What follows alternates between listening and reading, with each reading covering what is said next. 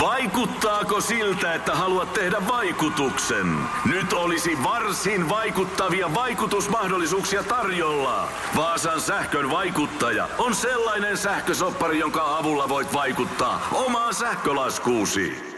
Vaikuttavaa, eikö? Vaikutusaika alkaa, kun nappaat sopparin osoitteesta vaasansähkö.fi kautta vaikuttaja. Vuonna 1987 Beatles siirtyi vihdoin CD-aikaan.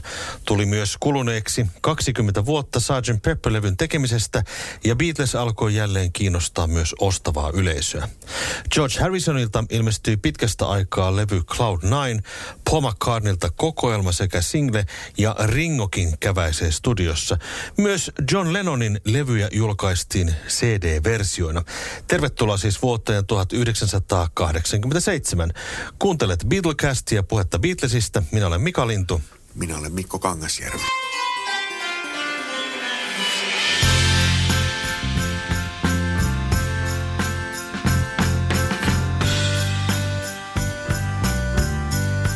Tämä vuosi 87 on tämmöistä todella ison pöhinän aikaa ja voisi sanoa, että jos nyt puhutaan tämmöistä Beatlesin uudesta tulemisesta, niin tämä vuosi on semmoinen aika merkittävä kyllä siinä kohtaa. No kyllähän se näin on. Tässä matkan varrella aina kun näitä vuosijaksoja on tehty, niin aina välillä tulee semmoinen vuosi, mistä tekee mieli sanoa, että nyt oli kova pöhinä tänä vuonna. Niitä oli 70-luvullakin pari sellaista vuotta, oli 73 oli yksi semmoinen ja sitten ehkä siinä 80-luvun alussakin oli, että aina välillä se niin kuin nostaa päätänsä se kova Beatles-pöhinä. Ja 87 kieltämättä oli sellainen. Paljon paljon julkaisuja tuli kaikilta neljältä artistilta, ehkä paitsi Ringolta, mutta palataan tuohon to, asiaan kohta. Vuosi alkaa sillä, että George Harrison siis siirtyy studioon ja rupeaa äänittelemään ja miksailemaan uutta albumia. tässähän pidettiin tätä vuotta semmoisena George Harrisonin paluu-vuotena ja jokaisessa haastattelussa hän kyllä sanoo aina, että en minä tässä kyllä mihinkään mennyt, että tota, en mä tiedä mistä mä oikein palaan, mutta viiteen vuoteen siis pitkä soitto tuli tänä vuonna. Joo, ja jotenkin siinä edellisellä kerralla, kun hän pitkä soiton julkaisi, eli Gone Tropo-levyn vuonna 1982, niin hän ilmiselvästi oli hieman kyllästynyt tähän aiheeseen, eli siihen, että tehdään nyt levyjä tässä kerran vuodessa ja, ja tota, hän, ei, hän ei esimerkiksi suostunut tekemään sille Contropo-levylle minkäänlaista promootioa, että hän vaan niin kuin julkaisi ja sitten se vähän niin kuin hävisi koko levy mm. toki, mukana. Toki hänellä oli sitten tämän Handmade Filmsin kanssa kädet täynnä töitä kyllä tässä vaiheessa elämää myöskin. Tuntuu, että siitä hän oli innostunut. Et ainoat semmoiset uudet musiikkijulkaisut, mitä tässä välillä tapahtui, oli, oli tota 85 tuli se Porky's Revenge soundtrackille tehty Dylan coveri biisi. Ei tainnut mitään muuta edes tullut. Eipä siinä tullutkaan muuta. Suunnitelmia oli, mutta ne jäi sitten ö, toteutumatta. Muun muassa Shanghai Surprisein soundtrack jäi tekemättä itse asiassa. Kyllä. Ja semmoinen ehkä merkittävä asia, mistä George sitten jälleen innostui tekemään musiikkia u- uudella sydämen pallolla oli se, että hän tutustui Jeff Lynn nimiseen kaveriin. Ja sehän tapahtui sillä tavalla, että heidän yhteinen ystävänsä Dave Edmunds oli tota, tai George oli hänelle, hänelle niin kuin puhunut, että, että olisi kiva tehdä, tehdä taas uutta musaa, että tarvitsisi saada joku, joku hyvä tuottaja siihen. Että hän oli itsekin tajunnut sen, että hän ei ehkä itse ollut ihan paras mahdollinen tyyppi niitä omia levyjänsä tuottamaan. Niin, niin David Edmunds oli sitten vinkannut, että olisiko toi Lynne se sopiva tyyppi. Ja George sitten innostui siitä ja he tutustuivat sitten toisiinsa ja siitä alkoi aika merkittävä yhteistyö. Kyllä. Alkuvuonna julkaistaan tämmöinen elokuva kuin Twice in a Lifetime, johon Paul oli tehnyt biisinkin. Ja tämä on varmaan yksi Paulin uran tällaisia tuntemattomampia julkaisuja kyllä. Joo, sehän julkaistiin sitten vasta, kun 93 vuonna tuli Paulin katalogista ensimmäiset remasteroidut CD-levyt, niin biisi on mukana siellä tota, Pipes of Peace-levyn bonusraitana. Et se, se oli vaan siinä leffan lopputeksteissä mm. siihen saakka. Ihan hieno balladi. Alkuvuonna julkaistaan Johnin ja Jokon Sometime in New York City CD-julkaisuna, mutta se vedetään pois nopeasti, koska siinä on ilmeisesti huono äänenlaatu ja sitä sitten työstetään uudestaan ja sitten vasta myöhemmin julkaistaan sitten. Tulee sitä vaikuttavaa mainontaa. Nimittäin tässä kerrotaan Vaasan sähkön vaikuttaja sähkösopparista, jolla voit vaikuttaa sähkölaskuusi. Vaikuttavaa, eikö? Vaasan sähkö.fi kautta vaikuttaja. Peten koiratarvike. Nopea, luotettava ja kotimainen lemmikkitarvikekauppa. Tule suurmyymälöihimme tai tilaa näppärästi netistä. petenkoiratarvike.com On yksi pieni juttu, joka keikkuu Ikean myyntitilastojen kärjessä vuodesta toiseen. Se on Ikeaa parhaimmillaan, sillä se antaa jokaiselle tilaisuuden nauttia hyvästä designista edullisesti. Pyörykkähän se. Tervetuloa viettämään pyörykkäperjantaita Ikeaan. Silloin saat kaikki pyörykkäannokset puoleen hintaan. Ikea. Kotona käy kaikki. Pyörykkäperjantai. Kunnolla sekä vhs että sitten tota, laserdiskillä löytyy tämä. Tämä mua aina ihmetyttää, kun lukee näitä juttuja, että mi- miten se on mahdollista, että nyt vaan julkaistaan semmoinen levy, missä on huono äänenlaatu. Että eikö nyt Juman kautta kukaan siinä Ei kukaan sanonut, kukaan ammatti, ammatti-ihminen ei niinku kiinnitä huomioon siihen, siihen ennen kuin se on kaupoissa, niin se on jotenkin tosi omituista. Joo, luulisin, että jonkinlaista laadun tarkkailua olisi keksitty. Ennen vanhaa ainakin oli sellaisia ihmisiä, jotka kuunteli aina levyjä, aina Joo. otti näytteitä ja kuunteli, että mitä. En, en tiedä, mistä tästä on kysymys, mutta näin, näin kävi kuitenkin. Ja muutenkin tämä CD-homma tässä 87 vuonna, niin kuten huomataan tässä vuoden mittaan, niin Beatlesin jäseniltä tulee näitä CD-julkaisuja sitten aika iso liuta itse asiassa. Mutta Ringokin kunnostautuu. Hän menee studioon. Joo, Ringo tekee Nashvillessä levyä tuottaja Chips Momanin johdolla. Chips Moman on ehkä kuuluisin hänen tuottamansa levy saattaa olla Elvis Presleyn Memphis Record, mikä tuli vuonna 1969, jota pidetään tämmöisenä Elviksen comeback-levynä. Kuuluisa country, country viihde tuottaja. Ilmeisesti tarkoitus oli vähän tämmöistä samantyyppistä country-meininkiä saada aikaiseksi. No joo, ja kyllä kun niitä, niitä demoja tuossa kuunneltiin, niin semmoistahan siinä varmaan on ollut tarkoitus tehdä. Isoa soundia, paljon kuoroja ja orkesteria ja silleen. Mutta nämä levytykset on edelleen julkaisematta. Ja mistähän syystä? No, Ringo, Ringo raitistui sitten pari vuotta tämän tapauksen jälkeen ja hän jotenkin piti niitä sitten piti niitä semmoisina, ettei niitä kannata. Niin, eli kuten tämmöinen sanonta kuulee, että alkoholilla oli osuutta asiaa. Toki nyt siis mä, mä kuulin, kuulin nyt vasta niitä demoja. Mä en ole ennen niitä kuullut. Mä vaan lukenut tästä levystä aina, että se oli ihan karmeita ja sillä niin ei ne nyt niin karmeilta kuulostanut. Mutta voi olla, että Ringollekin on tullut siinä sitten raitistuttuaan sellainen fiilis, niin kuin, että hän on vähän niin kuin saattanut saattanut sitten niin kuin paheksua sitä edellistä elämäänsä siinä si- sen verran, että on pitänyt sitten niin kuin huonona ajatuksena julkaista mitään tällaista. niin, muun muassa tämmöinen biisi kuin Whiskey and Cola äänitettiin, että siinä voi olla vähän tällaista niin. pientä jotakin. Että ym, siis silloin kun tehdään elämänmuutos, niin joskus saattaa tuntua siltä, että se entinen täytyy niin kuin, äh, kärrätä pois niin kuin, ja, ja vähän niin kuin kieltääkin se jopa se vanha elämä ikään kuin. Kyllä monille sillä tavalla käy ja vaikkei nyt kieltäiskään, niin kyllä se ihan hirvittävän suuri identiteettimuutos on ihmiselle.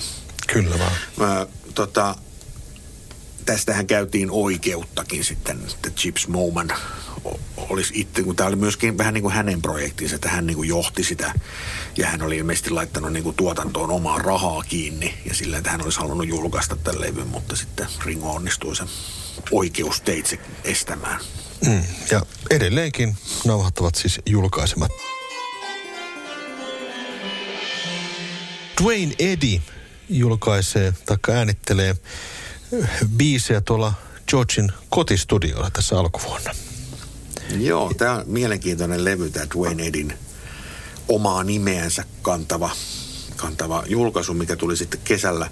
Siinä on pari biisiä tosiaan, mikä on äänitetty siellä Georgin ja Jeff Lynnin kanssa, eli, eli tota, Theme from Something Important sekä The Trembler. Ja, ja tota, ne on hyvin, hyvin saman kuulosia kuin se Cloud9-levy. Se on hauska, hauskan kuulosta matskua ja siinä Dwayne Eddy soittaa twang-kitaraa. Ne on ihan hienoja biisejä. Ja sitten, sitten samalta levyltä löytyy myös Paulin kanssa yhteistyössä tehty biisi Rockestra Theme, minkä Paul tuotti Dwayneille. Hyvin mielenkiintoinen yhdistelmä. Joo, ja sitten siinä on muitakin biisejä. Ka- kaikki on tämmöisiä, niin kuin, kaikissa on mukana joku aika nimekäs yhteistyökumppani. Ihan hauska levy taustamusiikiksi ainakin. Mm. George tänä vuonna niin tässä alkuvuonna käy jopa keikallakin. Hän tekee tämmöisen vähän niin kuin, onko tämä nyt sitten extempore keikka tuolla tota, Hollywoodissa?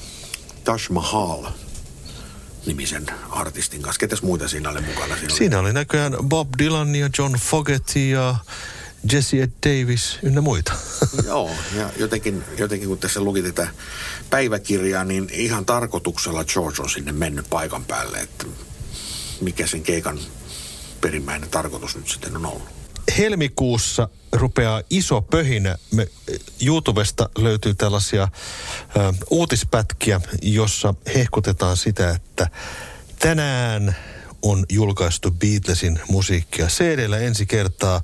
Tämä tapahtui 26. päivä helmikuuta ja täällä on useampia tällaisia uutispätkiä, jossa hehkutetaan tätä, jossa näytetään kuinka ihmiset jonottaa aamulla ostamaan näitä levyjä ja katsotaan kuinka ihmiset lappaa kassiin näitä CD-julkaisuja. Tämä oli niin kuin ähm, ison alku. Eli Please Please Me with the Beatles Hard Day's Night ja Beatles for Sale julkaistiin ekana. Mitä sanoisit näistä kyseisistä CD-julkaisuista? No sehän aiheutti vähän polemiikkia silloin, että kun ne julkaistiin monoversioina. Ää, Ja syy siihen oli se, että George Martin oli mukana tässä projektissa ja hän oli sitten niitä masternauhoja kuunnellut ja todennut, että ne stereo, stereomiksaukset ja ö, ylipäänsä se, että näitä varhaisia äänityksiä julkaistaisiin stereona, niin se tuntui siinä kohtaa hänen mielestään huonolta ajatukselta, että kun se usein se stereo tarkoitti siinä kohtaa sitä, näissä, just näissä alkupään levytyksissä, että osa, osa soittimista oli vasemmalla ja osa yleensä laulut oli sitten toisessa kaiuttimessa. Et se stereokuvan käsit, käsitys oli vielä vähän, vähän epämääräinen silloin. Niin tota, katsottiin, että sitten mono, mono olisi parempi formaatti näille varhaisille äänitteille. Muistan aikanaan Tampereella Cafe Metropolissa oli Beatles-levy, olisiko Please Please Me soi siellä päivittäin sillä että vasen kaiutin oli siinä ravintolan etuosassa ja sitten se oikea kaiutin oli siellä takaosassa. Niin sitten kun istui siellä takabaarissa, niin sieltä kuuluu pelkät rummut. Etubaarista kuuluu kitarat ja laulut. Joo. Ja tämä tosiaan ainakin faneissa herättänyt vähän sellaista kummastusta, että miksi tämä monona julkaistaan, mutta ö, myöskin il, olen vähän ymmärtänyt näin, että siinä myöskin aika tuli vähän vastaan, että ne ei olisi kerennytkään miksata niitä kaikkia ihan uusiksi tässä kohtaa. Joo, eli tota, näitähän ei ole siis miksattu uudelleen, mm. vaan, vaan todettiin, että nyt pistetään nämä monot jakeluun, koska, koska ne on niin kuin hyvän kuulosia, ne on valmiita. Ainoat levyt, mitkä näistä miksattiin tuossa kohtaa uudestaan, oli Rubber Soul ja Help. Eli niiden stereoversiot George teki uusiksi. Mm. Tai siis George Martin. Kyllä vaan. Mutta nämä, kuten sanottua, niin käyvät hyvin kaupaksi ja nämä Beatlesin CD tässä tämän vuoden aikana niin nousevat listoillekin. Että Top 100-listassa oli useampikin Beatles CD-levy tuona vuonna. No ei se nyt mikään ihme ole, kyllähän se oli ihan merkittävä tapaus. Ja tässäkin kohtaa vaikka tämä 8, 87 on aika iso tämmöinen CD, CD-den julkaisuvuosi, niin jotenkin musta tuntuu, että Beatles, mm, Beatles oli tässäkin kohtaa vähän ehkä myöhässä sillä että CD-formaatti nyt esiteltiin laajemmin jo 83-84 vuonna, niin jotenkin olisi voinut kuvitella, että tämmöinen todella iso nimi olisi kataloginsa saattanut CD-muotoa jo vähän aikaisemmin.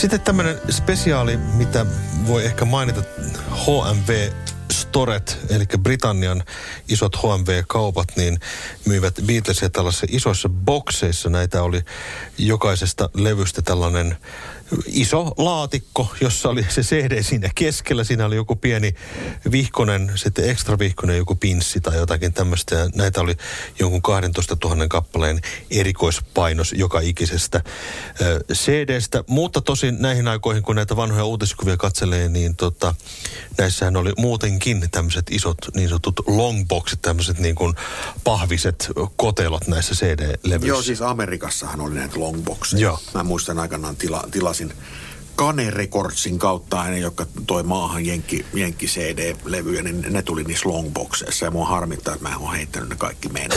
Niinpä tietenkin. Koska... Nyt ne on hinnoissaan. Kyllä. Mutta se, siitä käytännöstä ilmeisesti tuossa joskus 90-luvun ihan, ihan siinä alussa kyllä luovuttiin. Että mutta ne sillä että katsoo ku, ku, valokuvia niin kuin 80-luvun levykaupoista Jenkeissä, niin siellä on, se on hienon näköinen, kun on, kaikki ne longboxit on siellä hyllyssä. Mm. John Lennonin äh, elämästä kertova elokuva nimeltään In My Life työnimellä, niin lähtee liikkeelle. Eli joko antaa tuottajalle pääsyn yksityiseen filmiarkistoon ja, ja, ja tota, siitä on tarkoitus tehdä sitten elokuva, joka ilmestyy sitten seuraavana vuonna, joka saa sitten toisen nimen, mutta tämä siemenet kylvetään niin kuin tässä vaiheessa. Ja mä jotenkin koen nyt, mä en tiedä, mulla heti rupesi tämmöinen salaliittoteoria pyörimään tässä tänä vuonna. Tässä on jotain tämmöistä synkkaa, että selkeästi kun Beatlesia julkaistaan, niin John Lennonista ruvetaan tekemään elokuvaa ja sitten kaikilta muiltakin Beatlesin jäseniltä julkaistaan cd ja uutta materiaalia ja kaikkea. En tiedä, onko tässä jotain tämmöistä niin kuin synkronisointia aiheesta. Niin, voisi sitä kuvitella, että, että olisi, mutta sitten jotenkin nämä on kuitenkin, kuitenkin eri, eri yhtiöiden julkaisuja ja muuten. Että, että jos siinä on jotain synkkaa on, niin heidän on täytynyt keskenään jotenkin vähän junailla tätä hommaa. Hmm, emme tiedä, tarina ei hmm. kerro sitä asiaa. Paul ja Linda McCartney esiintyy pienessä kohtauksessa elokuvassa Eat the Rich, joka on Suomessakin telkkarissa itse asiassa esitetty. Ja muistan tuon komedian, se kertoo siis tällaisesta ravintolasta, johon houkutellaan julkiksia ja heidät sitten syödään lopussa. ja Paul esiintyy pienessä roolissa tässä. Kannattaa tiirailla, jos jostakin tuon leffan löydätte. Paul ahkerana muusikkona ja musiikin tekijänä menee jälleen studioon. Aha. Tällä kertaa tuottaja Phil Ramonin kanssa. Ja Phil Ramon on varmaan tunnetuimmaksi tullut Billy Joelin tuottajana. Monta menestyslevyä saanut hänen kanssaan. Paulin kanssa hän työskenteli jonkun verran jo 70-luvun alussa Ram-levyllä ei, ei varsinaisesti niin kuin tuottanut sitä, mutta oli siinä vähän niin kuin junailemassa sessioita New Yorkissa. Ja tota, tässä 87 vuoden aikana Paul äänittelee Phil Ramonin kanssa siis oikeastaan kokonaisen levyn, joka on pääosin ainakin kokonaisuutena niin kuin jäi julkaisematta. Mm. Et siitä on biisejä julkaistu sitten myöhemmin. Oikeastaan tässä ää, 87 vuoden aikana julkaistiin ainoastaan single Once Upon a Long Ago sitten loppuvuodesta ja B-puoli Back on My Feet, joka on myös ensimmäinen näistä Elvis Costellon kanssa kirjoitetuista biiseistä. Eli tämä, tämäkin yhteistyö alkoi tässä 87 vuoden alkupuolella. Eli Paul ja Elvis Costello tekivät yhdessä tusinan verran biisejä ainakin, joita sitten julkaistiin heidän kummankin levyillä mutta to, to, suurin osa näistä Phil Ramone-sessioiden biiseistä on julkaistu sitten myöhemmin kaiken näköisillä B-puolilla tuossa 90-luvun lopulla. Ja tarina ei ihan kerro sitä, että miksi näin tapahtui. Oliko sitten vähän yhteistyö sitten loppupelissä takkuisaa vai, vai mistä oli oikein kysymys? Kuitenkin aika paljon tekivät yhdessä matskua. Paljon tekivät, mutta sitten kun näitä, näitä biisejä on kuullut, niin ei se materiaali ehkä ole ihan silleen aasarjaa. Mm. Että ehkä Paul itsekin sitten ymmärsi, että ei tämä ole ihan ehkä julkaisemisen arvoista.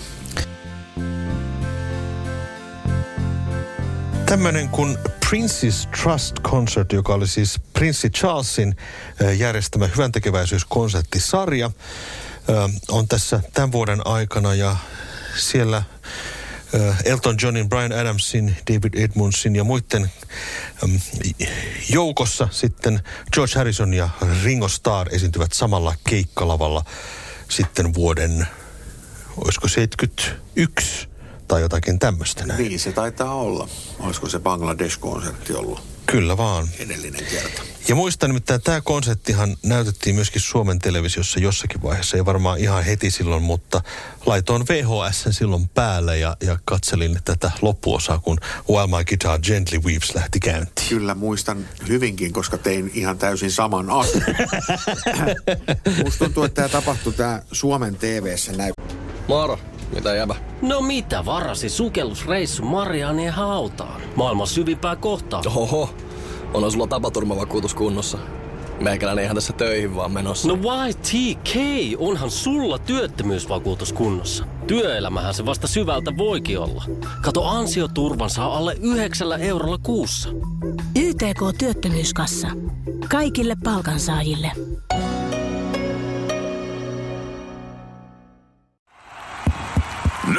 Tulee sitä vaikuttavaa mainontaa. Nimittäin tässä kerrotaan Vaasan sähkön vaikuttaja sähkösopparista, jolla voit vaikuttaa sähkölaskuusi. Vaikuttavaa, eikö? Vaasan sähkö.fi kautta vaikuttaja.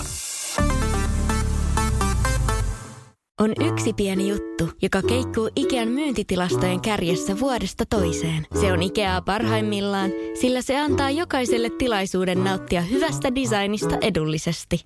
Pyörykkähän se! Tervetuloa viettämään pyörykkäperjantaita Ikeaan. Silloin saat kaikki pyörykkäannokset puoleen hintaan.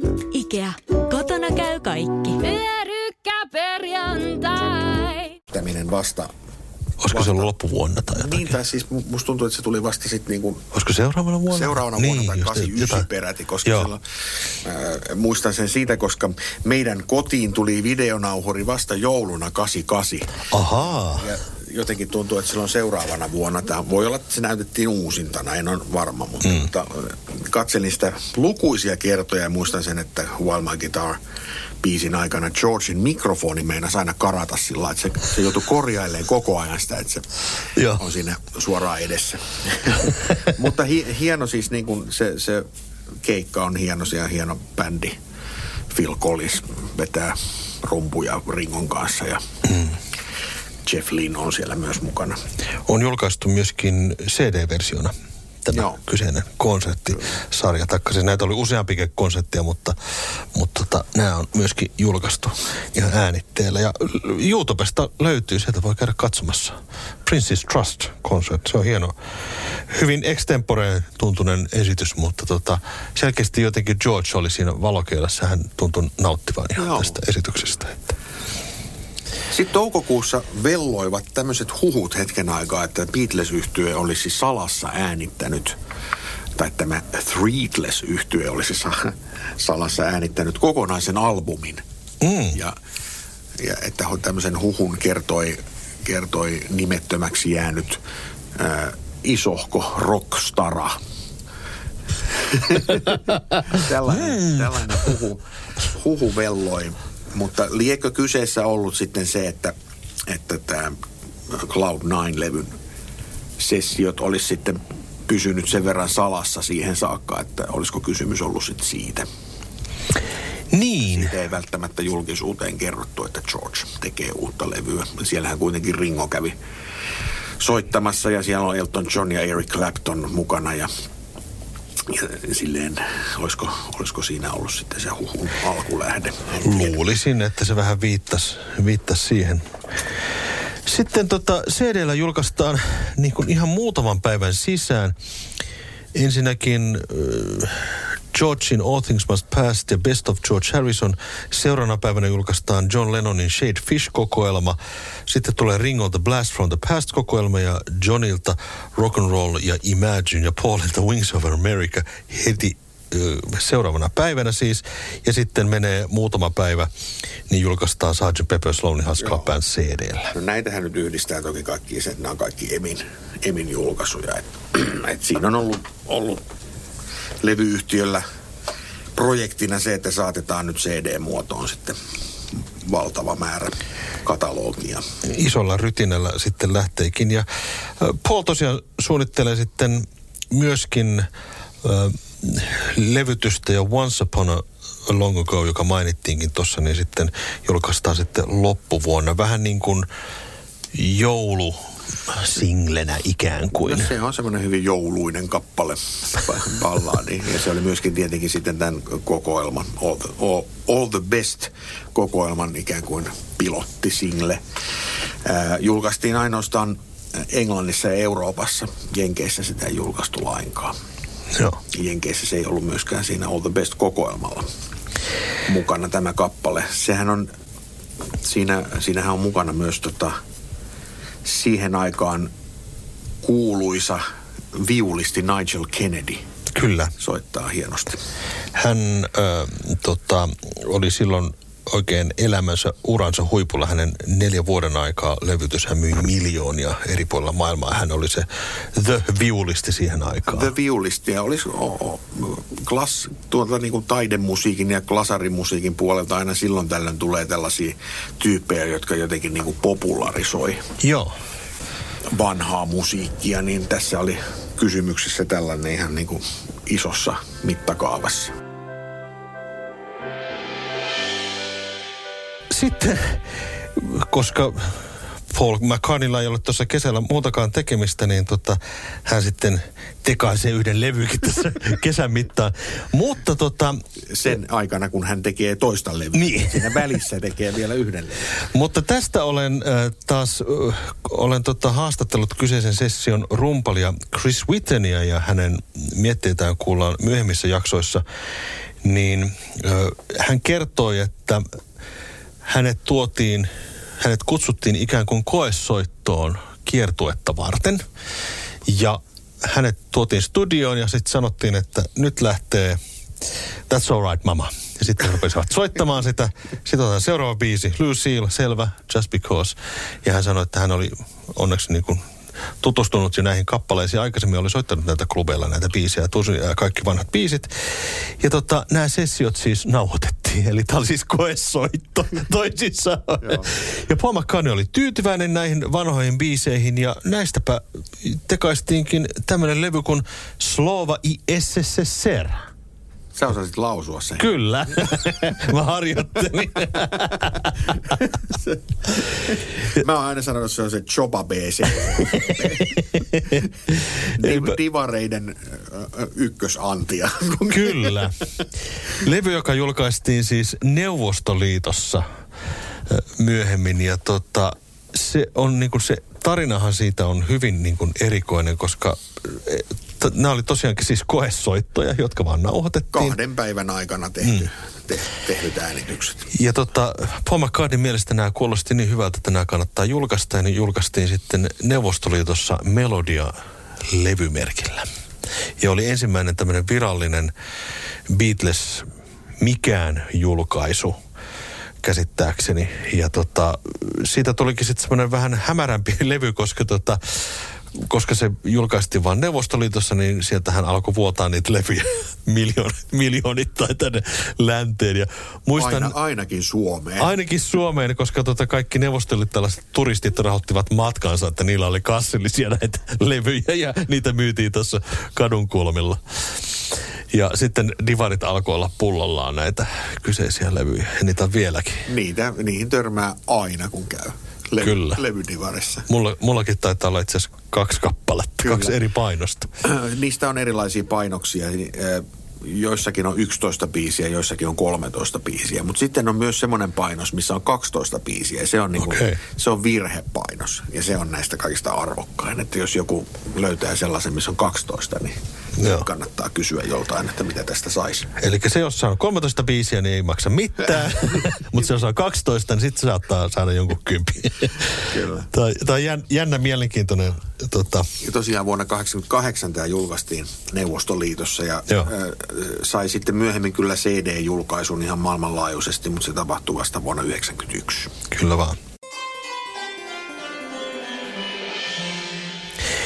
No sitten tämän vuoden aikana, no Paul studiosta päästöä menee jälleen studioon jossakin vaiheessa loppuvuonna ja tota, hän rupeaa jälleen tekemään levyjä. Ja tämä on ihan niin kuin eri projekti kuin nämä kaikki muut, mitä on tähän mennessä ollut.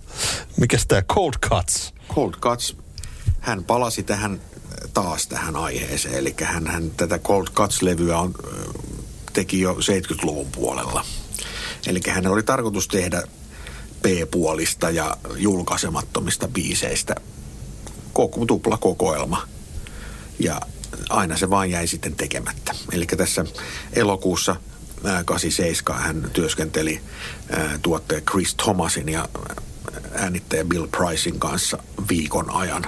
Ja työsti näitä äänitteitä. Ja ainoat biisit, mitä niistä sessioista sitten julkaistiin, oli biisit nimeltä Mama's Little Girl, joka on peräisin vuodelta 72 pitkistä äänityssessioista, joista sitten muodostui levy Retro Speedway. Se on sieltä, sieltä peräisin se biisi ja sitten äh, toinen on Same Time Next Year, joka oli jostain 78 vuodelta oleva äänitys. Ja ne julkaistiin vuonna 90 Put It There singlen B-puolella, mutta muuten näistä Chris Thomasin tuottamista Cold Cuts-sessiosta ei ole julkaistu mitään. Ja nyt pääsemme ehkä kysymään Chris Thomasilta Itseltään, että mitä. itseltään, että mitä, mitä tässä tapahtui. Palataan siihen sitten myöhemmin näissä jaksoissa. Sometime in New York City julkaistaan CD-llä ja sitten myöskin tämä Princess Trust-konsertit julkaistaan CD-llä. Äh, Valkoinen tupla ja Yellow Submarine julkaistaan myöskin tässä loppuvuonna. Ja tota, myöskin tämä elokuva Yellow Submarine julkaistaan uudelleen tässä näihin aikoihin. VH, VHS-nauhalla. VHS-nauhalla, ja tähän aikaan julkaistiin myös näitä Laserdisc-versioita näistä elokuvista. Joo. Ja Laserdisc-formaattihan oli tonne ihan Ysärin alkupuolelle asti semmoinen. Monet keräili niitä. Ne oli aika kalliita. Sekä ne levyt että ne soittimet. Mutta jotkut niitä harrastivat. Ja nehän on sikäli kiinnostavia, että näissä laseridiskeillä saattaa löytyä sellaisia versioita elokuvista, joista ei ole sen jälkeen julkaistu.